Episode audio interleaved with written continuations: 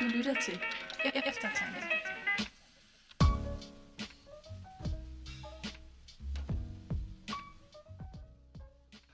Velkommen til podcasten Eftertanke.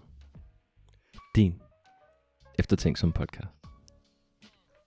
Mit navn er Troels Nyman, og jeg sidder her med Jakob Munk Ja, bekræftet. og Martin Vase. Bekræftet. Wow. Det har vi ikke sagt længe. Nej, men jeg, ved du, jeg, jeg havde faktisk tænkt på, om vi bare fuldstændig skulle ignorere, at vi har holdt en pause, og så bare køre lige på. Okay, vi tager den forfra. Nej, det gider jeg ikke. Okay. Vi er lige så uprofessionelle, som vi plejer. Ja. Mm. Intet er sket.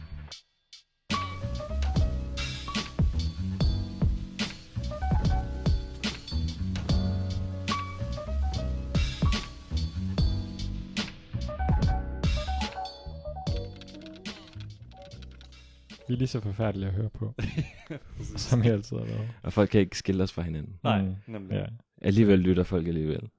Tak Det, det er så mærkeligt, at vi alle sammen skulle lyde ens. Altså, Ja. jeg har hørt folk være forvirret over både, at vi lyder for en, øh, mig og Jacob lyder Ja. for ens, og mig og Troels lyder for ens, I Ja. lyder for ens. Altså, Mm. Hvad er det skørt. Det giver ikke nogen mening. Okay. det synes jeg overhovedet ikke. Ej, det, det, det gør det heller ikke i mit Nej. Men altså, det er okay. Ja, Ja. Betragter os som en enhed. Præcis. Der kunne også Det er være- også meget smukt. Ja, præcis. Ja. Altså Ja. sådan, forestil os, altså hvis folk, hvis folk går og lytter til os sådan med høretelefoner i, så kan de forestille sig, at vi ligesom er en dialog, der foregår op i deres eget hoved. præcis. Det er deres indre Jakob. De forskellige stemmer i dit hoved. Ja, præcis. Ja. ja. Nej, hvad skal vi snakke om, Jakob? Vi, øh, altså, jeg, jeg- jeg har jo tænkt på, hvordan, hvordan kommer vi tilbage med et værdigt comeback efter al den her tid? Mm. Hvad, hvad, hvad kan ligesom, hvad kan være slagkraftigt nok til at på en eller anden måde gøre op for nærmest et halvt års tavshed fra eftertankekanalen? Skal vi snakke homoseksualitet? Lytter, ja, det, det, du, du er inde på sporet af noget. Okay, what? Øh, Det var, ikke, det var ikke aftalen. Nej, præcis. Fordi det har noget at gøre med øh, intertekstualitet. Ah, Det er næsten det samme ord. Det, og det har faktisk øh, noget af det samme over sig. Der er øh, samme antal stavelser i ordet, og det er mange. Tekstualitet. Homoseksuel. Nej, det er ikke. Nej, det er tæt på. Hvad med, hvad med den her? Øhm, Bibelen er en transtekstuel tekst. Ja, der kommer vi jo lidt tæt på, kan man sige. Mm. Øhm, så det, det kan godt være, det er noget af det. Men må jeg lige forklare, hvorfor det er, at, Ja, jeg tænker, at det her det var et godt comeback? fordi jeg ved ikke, hvor sexet det lyder med intertekstualitet. Men, men det er fordi, at jeg har virkelig gået og øh, grublet her på det sidste. Og det, I ved, jeg vil bare sige, altså det her, det er den type grublen, hvor jeg sådan, jeg aner ikke, hvad jeg skal stille op med mine tanker. Mm. Jeg, jeg, jeg går bare og tænker, og jeg opdager en masse ting, jeg synes er vildt spændende. Jeg har lyst til at forfølge det, men jeg ved ikke, hvor det fører mig hen. Mm. Det fører dig til eftertanke. Det fører- Mikrofonen. Det er lige præcis det Mm. eneste sted, Mm. man kan tage det hen. Fordi det, det er sådan, altså det er bare, jeg, jeg har virkelig og tænkt på, hvor kunne det bare være spændende at snakke om de her ting med jer, og øh, spille bold op af jer, og, øhm, og bare gå og prøve, prøve at snakke lidt om det, og se, hvor, øh, hvor vi havner henne. Så bare for at sige, det her, det er ikke, det er ikke ligesom, da vi lavede en evolutionsepisode, hvor jeg lige har skrevet en bog om det. Ja, vi, hvor vi har totalt styr på det. Det, præcis. Her der er det meget mere sådan øh, bottom up, ikke også? Mm. Øhm, Men har du ikke skrevet en bog? Nej, det, altså jo, det, det, det, det kommer vi tilbage til. Okay. øh, men, men ikke om det her, i hvert fald. Mm. Øhm, Nå, ja. ja. præcis, lidt noget andet. Men det bliver spændende. Øh, men i hvert fald, altså det, det vedrører bibelsyn.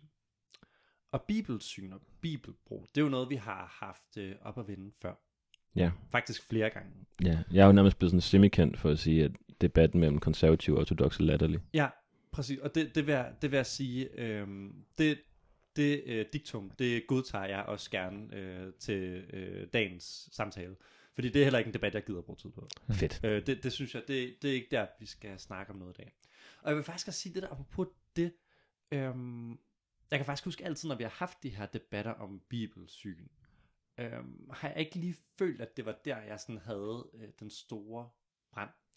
Og det er faktisk lidt sjovt, fordi Mm. øhm, faktisk så vil jeg sige, at alt det, jeg virkelig brænder for, er relateret til bibelsyn. Ja. Øh, jeg elsker, øh, når vi snakker om kønsroller eller evolution og sådan. Altså i bund og grund, så tror jeg, at det, der fascinerer mig allermest ved de emner der, det er jo i virkeligheden det, det siger om Bibelen, og hvordan vi bruger den, og hvordan den lever i vores liv og Mm. i vores fællesskab og sådan.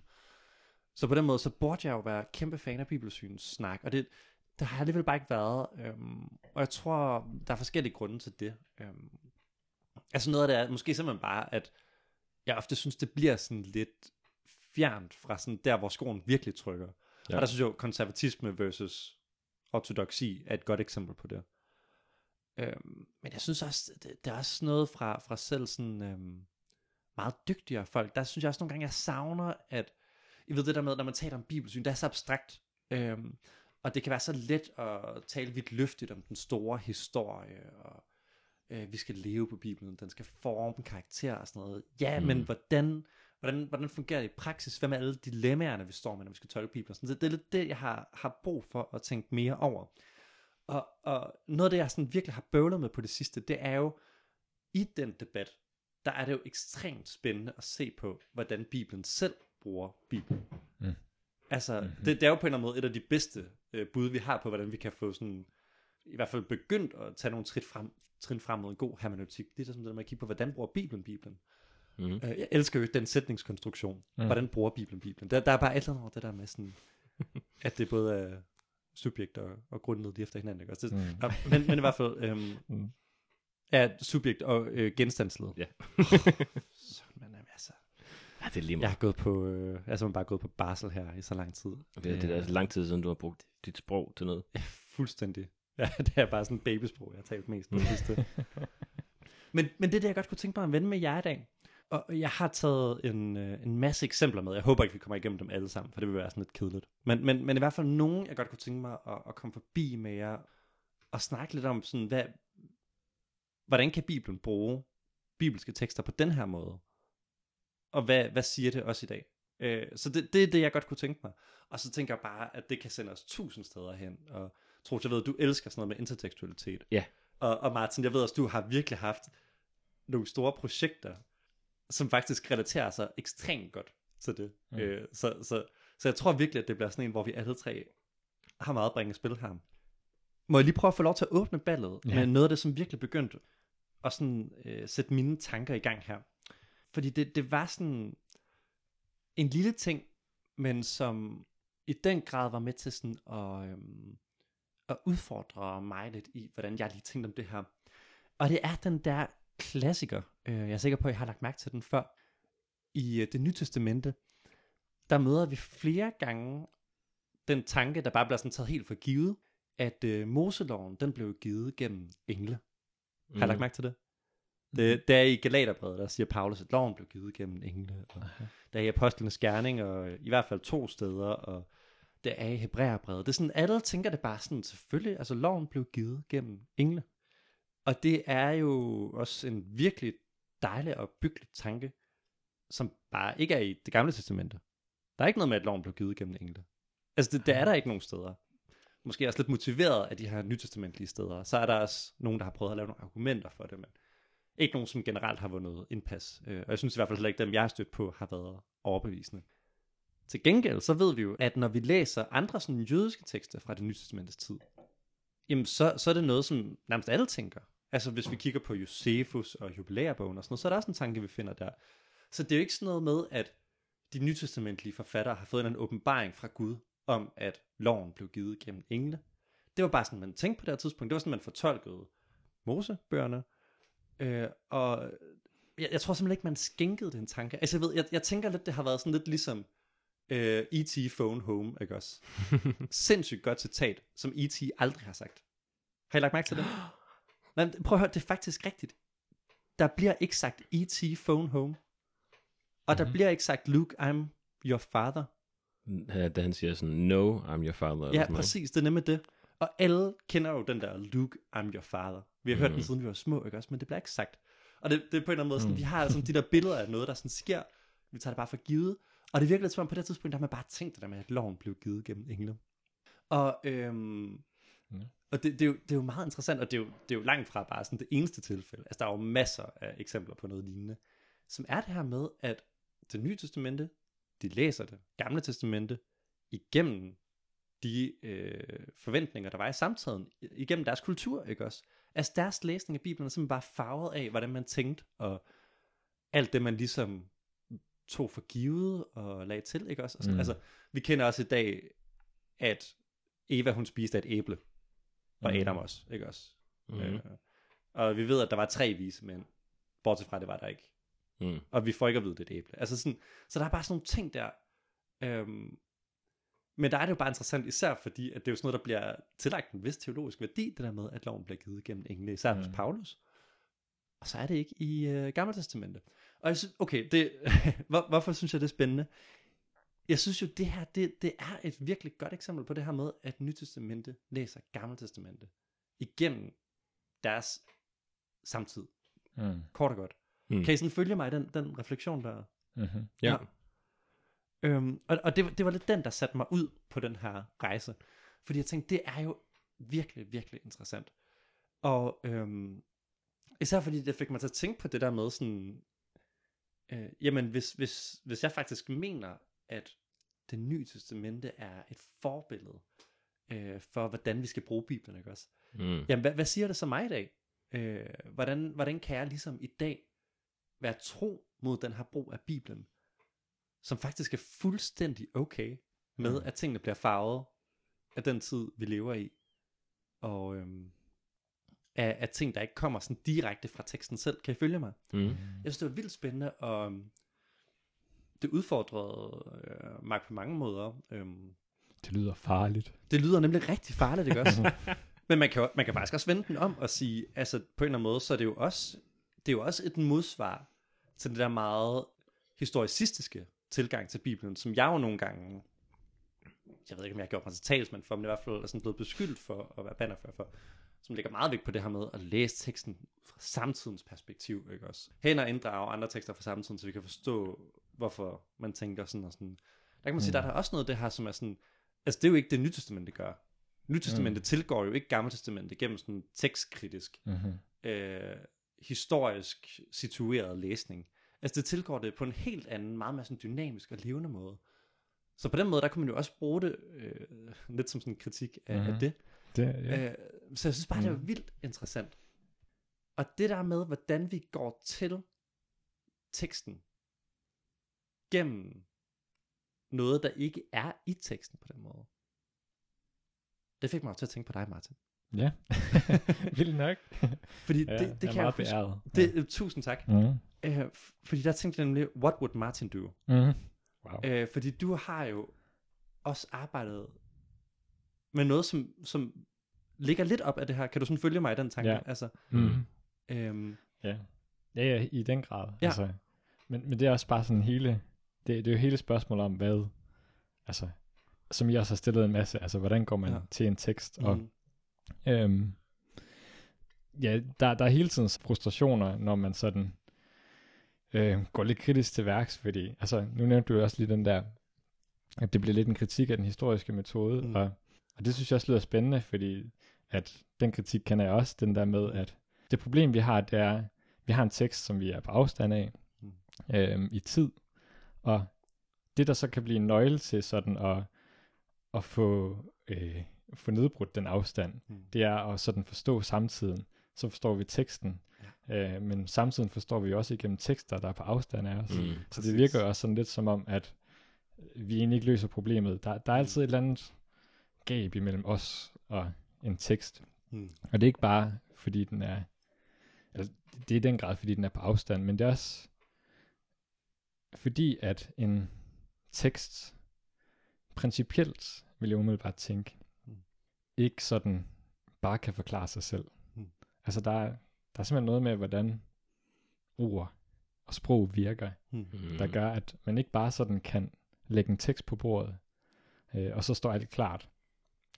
Og især i den her debat, hvor at det også har været en kritik af os, at øh, vi bruger vores sådan værslige filosofi, Ja. eller Mm. øh, vi bruger vores erfaring Ja. til sådan at læse teksten.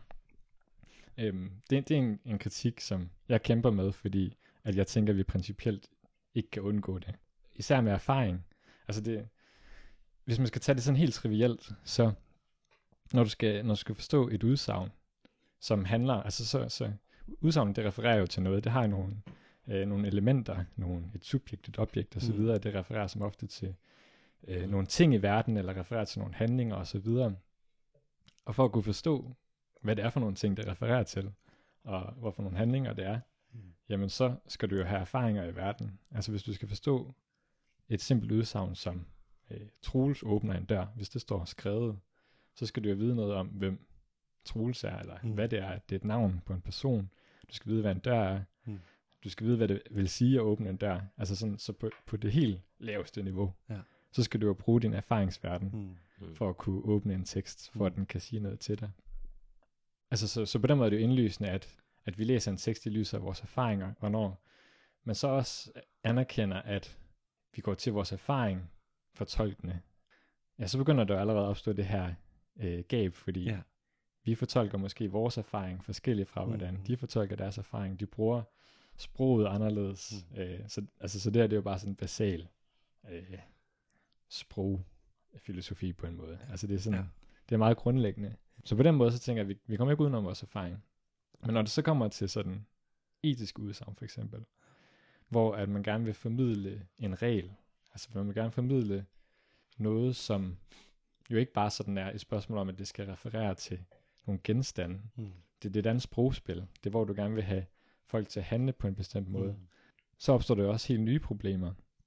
Fordi hvordan, altså hvordan kan man formidle en regel?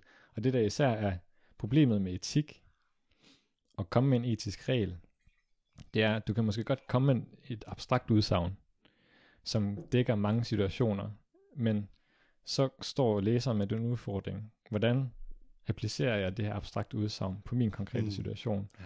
Og er den ikke forskellig fra den øh, konkrete situation, som øh, den, der formidler det, måske har tænkt på? Mm. For eksempel, fordi vi lever i en anden tid. Mm. Øhm, det er jo problemet med at sige det meget abstrakt. Hvis man siger det meget konkret til gengæld, Mm. øhm, så er det næsten sikkert, at min kontekst er anderledes end den meget konkrete situation. Så hvordan, hvordan hiver jeg en regel ud af det, jeg kan bruge? Altså der, det, det er virkelig svært at kommunikere en etisk regel. Mm. Der skal ligesom ligge noget andet. Vi skal have noget andet til fælles, for at jeg kan forstå din kommunikation af en regel. Mm. Det, det er ikke bare, at vi at jeg forstår ordene Mm. et for et. Jeg skal på en eller anden måde også dele noget andet med dig. Mm. Mm. Altså det, øh, det er det, der ligesom, det er det, det handler om. Og, og det er der, jeg så vil bruge Wittgenstein. Oh. Øh, Mm. ja. Jeg har allerede brugt ordet sprogspil. Ja. Og han bruger sprogspil om, altså for at illustrere, hvordan at vi bruger sproget på ufattelig mange forskellige måder. Så vi har allerede talt om, at man kan bruge sproget til at referere til ting. Og det er altid sådan, filosofer taler om det. Jamen, hvordan skal vi, når vi skal reflektere over sproget, så reflekterer vi som et udsagn, som at Troels åbner døren. Mm. Altså et eller andet, der sker i den virkelige verden, som vi kan se. Men det er jo noget helt andet, når man siger, du bør gøre det her. Mm. Det er et helt andet form for udsagn, jeg vil have noget helt andet ud af. Øh, og det er jo der, øh, talehandlingsteori blandt andet kommer fra. Det er jo fra, det mener jeg er afledt af Wittgensteins sprogspil. Mm. Altså, det er et helt andet sprogspil, fordi vi, der gælder nogle andre regler for den brug af sproget. Jeg vil noget helt andet med det. Jeg vil ikke beskrive. Jeg vil have en bestemt handling ud af det. Mm. og, øhm, og det Wittgenstein kommer frem til, sådan meget kryptisk, fordi han siger næsten ikke noget om det, det er, at måden vi forstår et sprogspil på, det er, at vi deler livsform. Og det er et ord, han næsten ikke forklarer. Han bruger det fire gange uden forklaring Okay. i hans øh, hovedværk, øh, Philosophical Investigations. Men, men ideen er et eller andet med, at vi deler en anden, altså vi deler liv, vi deler en levet virkelighed. Øh, vi forstår empirisk sprogbrug, fordi vi lever i den samme empiriske verden. Altså vi, Mm. vi ser de samme ting, så Mm. vi forstår, hvad folk siger, når de siger rød. Mm. Vi har set rød. Og man vil ikke rigtig kunne forklare rød mm. til nogen, der ikke har set det. Mm. Øh, man kan vel ikke kunne forklare en smag, og så videre. Øh, antagelsen er ligesom, at vi deler erfaringsverden. Og det samme kan man nok sige om et- et- etik, at vi på en eller anden måde deler en etisk erfaring. Vi, altså det, som filosofer altid gør, når de skal prøve at resonere etisk for eksempel, det er at komme med øh, tankeeksperimenter. Mm. Prøv at forestille dig den her situation, Ja. hvor at øh, du måske står i det her dilemma, og så, og så skal man se det for sig, og så, så mærker man måske en reaktion på det. Og jeg tænker, at det her det er det rigtige. Øh, og der er også en eller anden antagelse om, vi deler en eller anden form for erfaring, når vi går til det her tankeeksperiment. At vi har samme reaktion på det, samme indre respons. Mm. Nå. Og det interessante, synes jeg jo er, netop, det er måske der, vi skal hen, Ja. det er, at det gør Jesus også. Han bruger jo også, han bruger jo også erfaring, og han bruger jo også altså tankeeksperimenter til at resonere Mm. etisk i hans læsning af skriften. Ja. Eller i hans fortolkning af loven. Ja. Øhm, så en ting er, at det sådan er principielt nødvendigt, at vi på en eller anden måde deler mere end bare teksten, for at kunne forstå den. Vi, Mm. vi skal bruge noget andet input. Mm. En anden ting er, at øh, jeg tænker, Jesus han, han viser os, at det er det, vi skal gøre. Det er det, vi er nødt til at gøre. Mm. Fordi en, altså man kan jo godt følge en regel. Man kan godt læse en regel og så tænke, øh, nu følger jeg den. Men så står man med spørgsmålet, tænker jeg.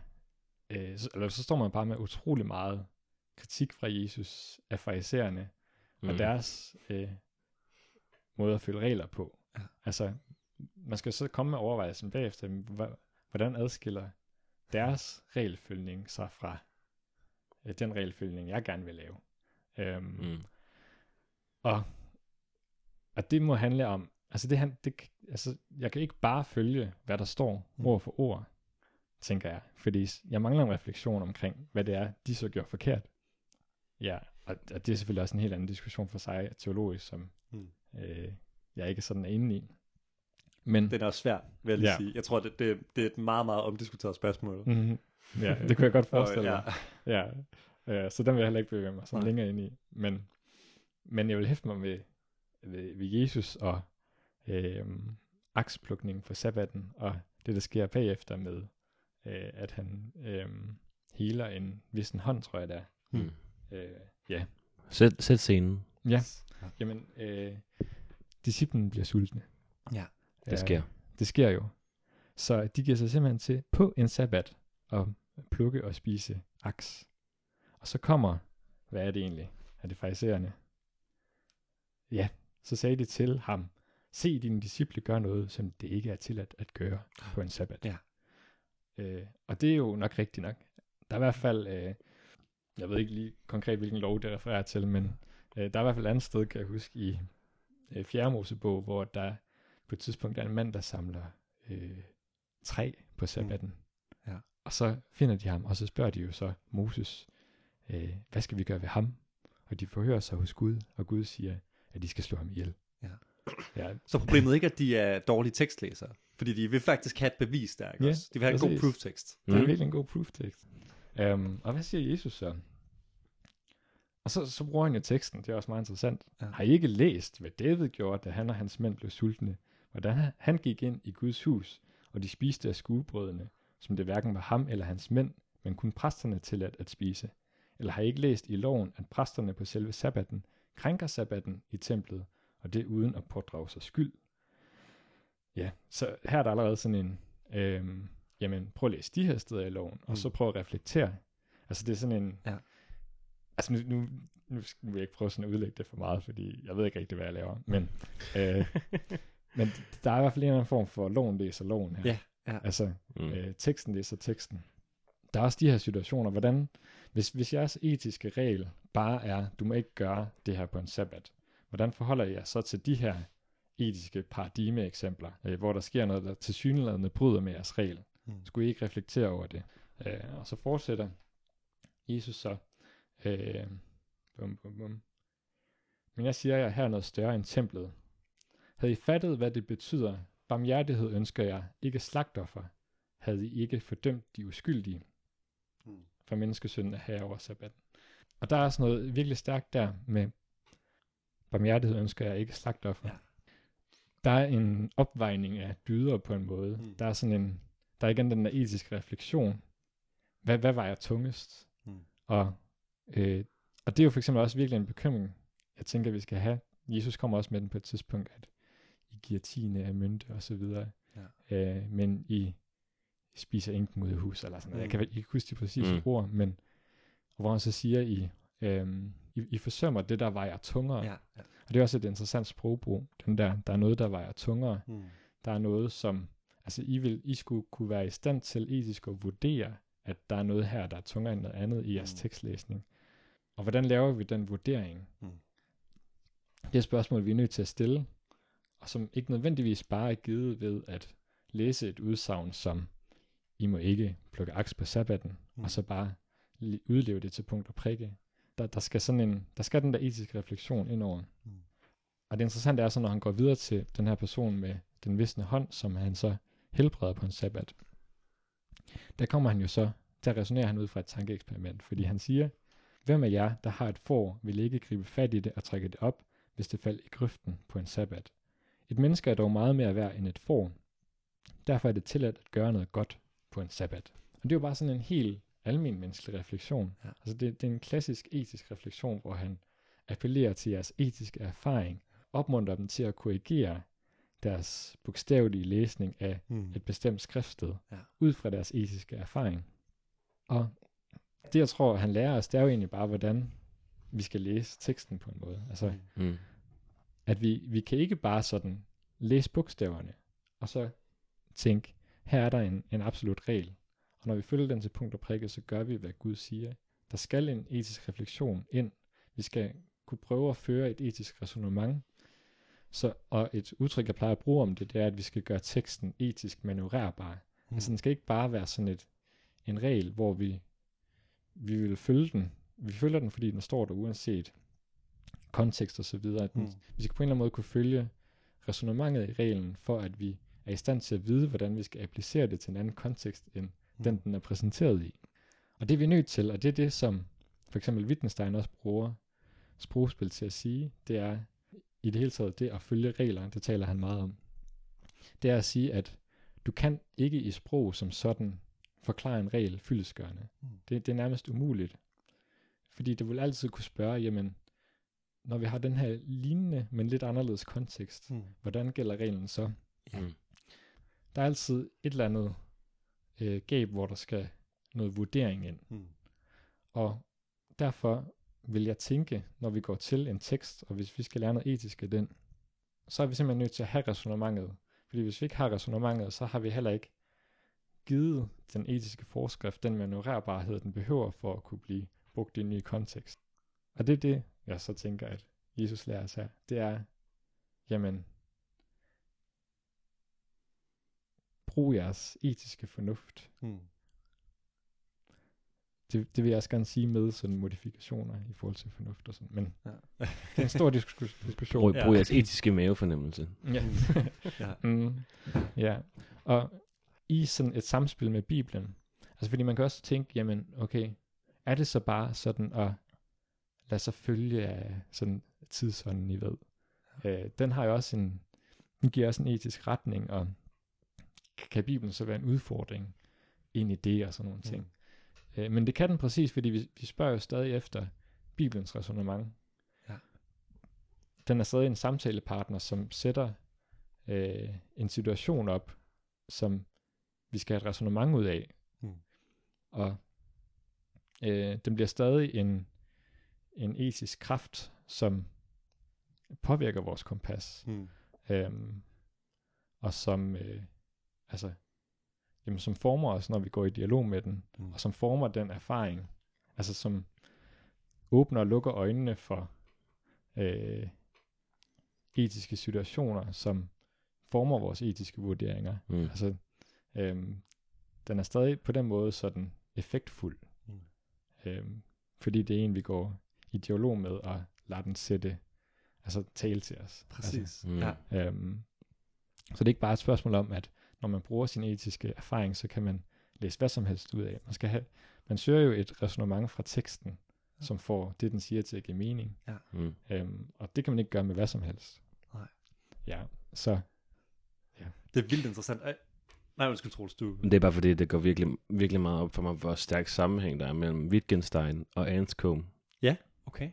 Fordi An, altså, vi kan, Elisabeth Anscombe, vi har snakket om hende før, det vi lavede vores afsnit om dødsetik. Altså hun kommer ind på banen der i 58 og smadrer øh, pligtetikken, smadrer nytteetikken. hmm. Siger, at det er noget lort, nu skal vi alle sammen være dødsetikere. Mm. Og hun var jo Wittgenstein-disciple. Mm. Hun havde decideret fået at vide, det kan godt være, du ikke kan tysk. Men jeg, Ludvig, siger, at du er den eneste, der må oversætte mine tekster Okay. til engelsk. Øh, og hun overtager hans professorat. Men hun går slet ikke ned den der sprogvej. Eller noget mm. af Mm. det der. Hun går, hun går bare ind i etikken. Mm. 100 procent. Og det giver et eller andet sted god mening. Ja. På den baggrund Mm-hmm. går det op for mig Mm. lige nu. Ja. Men det er vildt interessant. Og jeg tænker nemlig, at den der kobling mellem det her og dødsetik, Mm. Mm. den er altså rigtig interessant. Og jeg tror virkelig, der er noget at forfølge der. For jeg tænker jo virkelig, der er en af styrkerne ved sådan dødsetikken. Det er præcis, at den, den har et sprog, for hvordan, den, hvor- hvordan det der med etik, ja, netop ikke bare kan være regler. Fordi mm. på en eller anden måde, så- så der ligger jo en implicit pligtetik. Ofte i, hvis man I regler, siger, ja. Ja, hvis man siger, at Bibelen er en regelbog, og at vi skal finde de regler, vi så skal overholde for at være gode kristne. ja. Altså for at hive en anden dødsetiker frem, ikke? Ja. Ja. Philippa Foot, det er hende, der opfinder det der trolley problem. Mm. Oj, er det rigtigt? Er det hende? Ja, Hold fast, mand. Hun burde få royalties. Hver gang. Fuld, ja fuldstændig. Ved I godt, der findes en meme-side? Jeg følger for, den. Jeg følger den, og trolley jeg elsker den. Problem memes. Det er simpelthen så åndssvagt. Ja, altså den er virkelig, altså det, er- det er virkelig dank. Ja, det er det simpelthen. Nå, men fortsæt. Ja. Men, men hendes trolley problem er, der kommer en trolley, hvad Mm. kalder man det? En togvogn på dansk. Godt. Meget opdateret. Mm. ja. Øh, der kommer en letbanevogn Mm-hmm. gennem Aarhus, Yes. og skinnerne deler sig i to. Hmm. Og lige nu bevæger toget sig, hvis ikke du trækker i et håndtag, Mm. så hen mod fem mennesker, der ligger sig og ikke kan flytte sig, som kommer til at dø. Ja. Fordi den her togvogn kører ind i dem. Eller du kan trække i håndtaget, og så vender den og kører, i de an- kører det andet spor, Mm. og slår et menneske ihjel. Og udfordringen er så, hvad skal, hvad skal du gøre? Mm-hmm. Og det er også sådan lidt, det er også sådan lidt en troll mod, igen mod nytte og pligtetik. Mhm. Fordi du må jo ikke slå ihjel. Mm. Og ved at trække i håndtaget, så slår du jo et menneske ihjel. Du gør noget aktivt. Ja. Og bliver du så reddet af din inaktivitet, Hmm. og nytteting vil bare sådan sige, at du skal bare trække i håndtaget. Det bliver så nemt. Easy peasy. Mm. Ja. Dydsikker etikeren vil nok sige noget i retning af, at du skal trække i håndtaget, men du skal have det pisse dårligt med det. Ja. Hmm. Ish. Ja. ja. Bare så, så længe du har det dårligt. Præcis. Det synes jeg er et godt opbygget budskab. Ja, Det er dødsetik. Du Ja. Ha' det det dårligt. præcis. Ja, det er bedre end alternativerne. Altså, Ja. heller det end en eller anden Ja, ja. irriterende nytteetik, Mm. der bare sådan tæller. Jamen, du, jamen, Eller du, sådan en- sådan, ja, jamen, du Ja. gjorde det rigtige. Ja, Ja, ja. Men hvis du ikke Ja. bare har en lille bitte stemme inde i, der sådan, ja, har det sådan jævnt dårligt ved det, så ved jeg ikke. ja, Mm. ja præcis. Ja. Ej. Åh, som forudset, der er så mange ting, jeg har lyst til at gå ud af her, Mm. i forbindelse med det, I siger. Men jeg har altså en, Martin, Mm-hmm. som jeg har lyst til at spille opad med dig, Ja. nemlig Sankt Augustin. Nej, hvad vil. Fordi nu ved jeg godt, at øh, nu snakker vi, hvordan Bibelen tolker Bibelen. Men der er altså sådan noget ret sjovt i forhold til, hvordan Augustin tolker, at Bibelen tolker Bibelen. Mm-hmm. Øh, og jeg skal lige ind på Messenger for at finde det her, fordi Augustin, han har nogle... Så du chatter lidt med, med jeg, Augustin? jeg chatter faktisk lidt med Augustin. hvis man se her. Ej, det er fordi, jeg altid sender spændende citater til mig selv på Messenger. Mm. jeg tror faktisk, det er mig selv, jeg skriver mest med på Messenger. Åh, øhm, Shit. men, men, Smart egentlig. Præcis. Men, men jeg har læst det i forbindelse med, at jeg har, har øh, været meget vildred over alt det her. Øh, og jeg understreger lige igen, at det er vildrede. Øh, jeg ved ikke lige noget som helst op og ned for tiden. Men så har jeg synes, det er interessant at være i dialog med netop det tidlige kristne tænkere. Og hvor jeg synes, at Augustin her, han kommer med en ekstremt interessant beretning. Og jeg, jeg ved, at du vil sidde med et smil på læben om lidt, Martin. Okay. Fordi det, er- det, ja. det er så sjovt. Mm-hmm. Det Augustin, han øh, reflekterer over her, det er, hvordan skal vi læse Bibelen? Okay. Han sidder med problemstillingen, hvordan man afgør, om noget skal læses figurativt, altså det vi vil kalde allegorisk, Mm. eller bogstaveligt. Den der allegoriske læsning, det er jo sådan en, hvor man, man tillægger øh, hvert led en anden betydning. Er, er du mere frisk end mig, Troels, på sådan en, en god allegoridefinition, så man skal have sådan en skoledefinition? øhm, altså, Aslan lige med Jesus. Ja.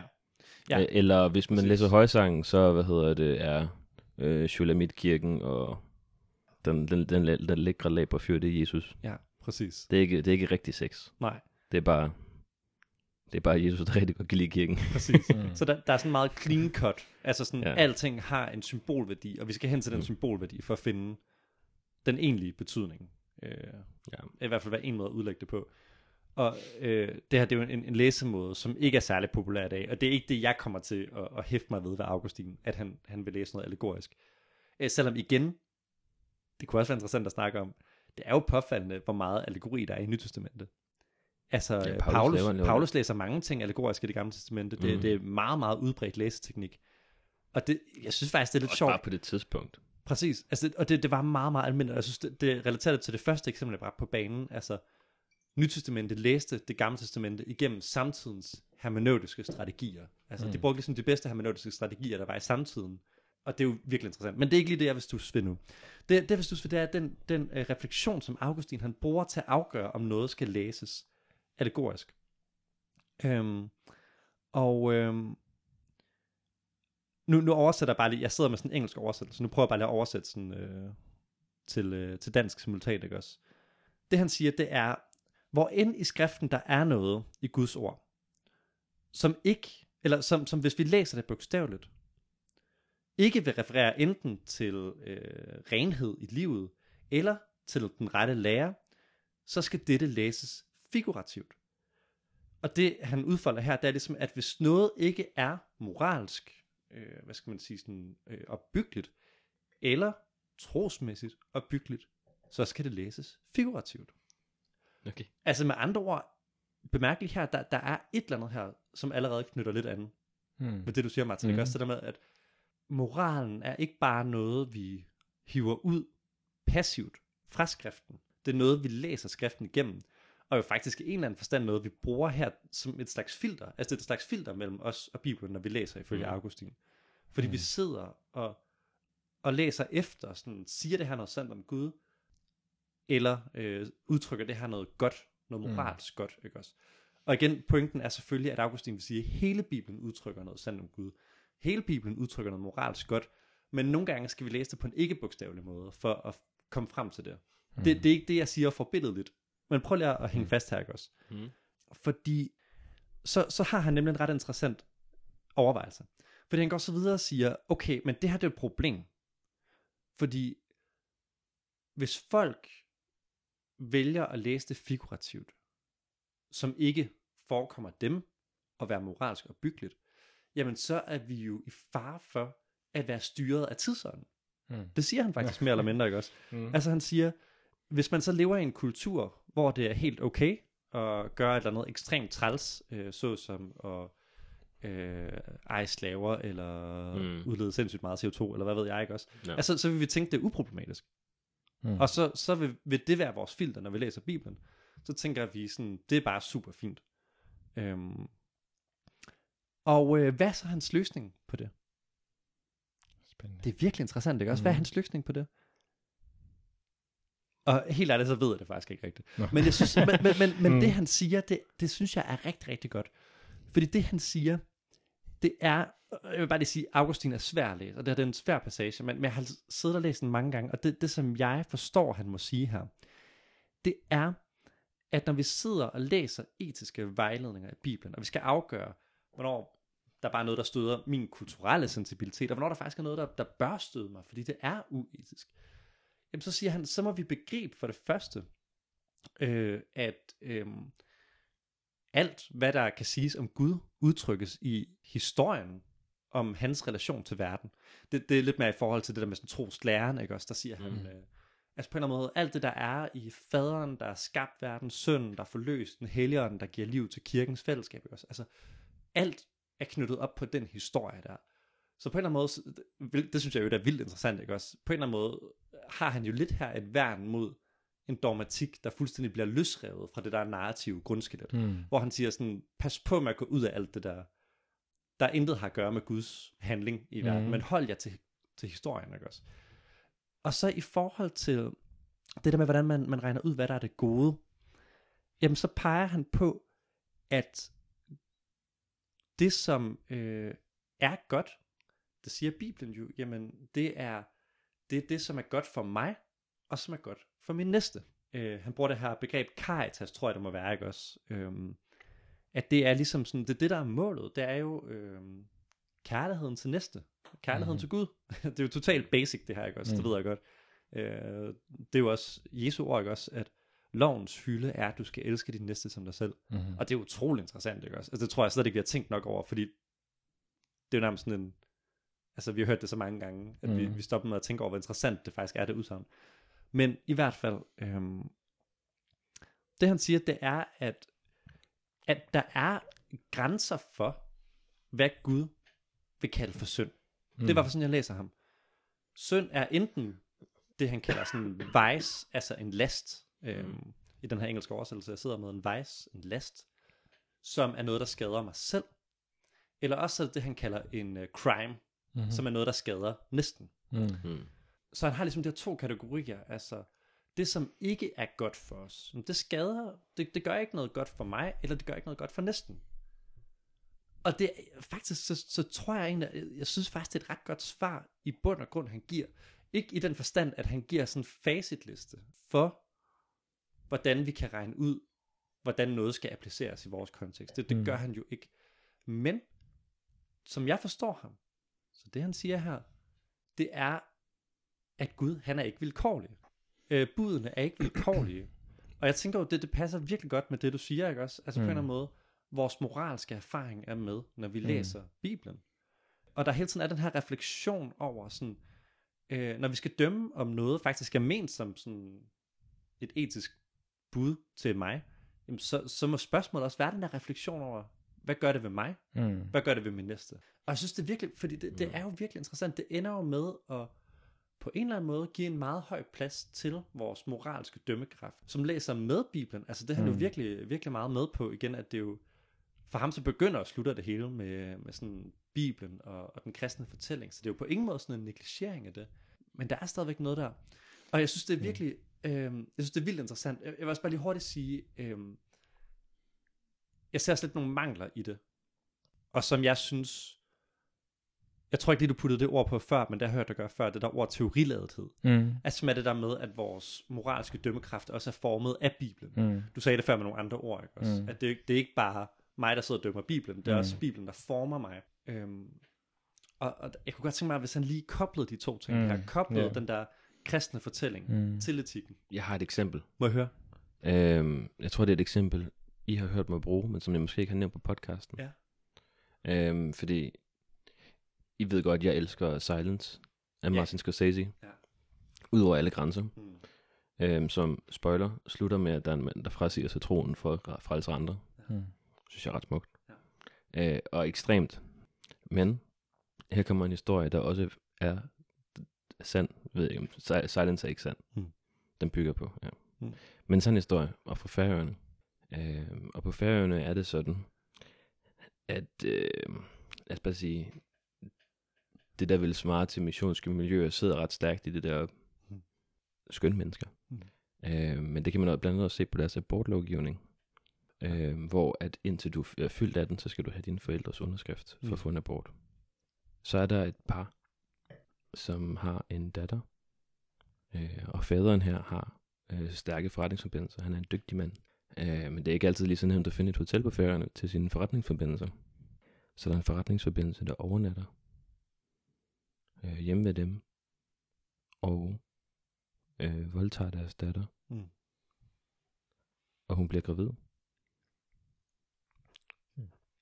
Øh, men det her forældrepar, og det er for sig lige meget, hvad hedder det, hvad man, hvad, hvad man må tænke om abort i den her sammenhæng, fordi de er overbevist om, at abort øh, er sagt på øh, gammelkristen en synd. Mm. Øh, det er det er drab. Men de har en datter, der tror med at begå selvmord, Mm. hvis ikke de sætter deres underskrift på papiret. Øh, og de har et fællesskab, som de er en del af, som de jo selvfølgelig også er nervøs for.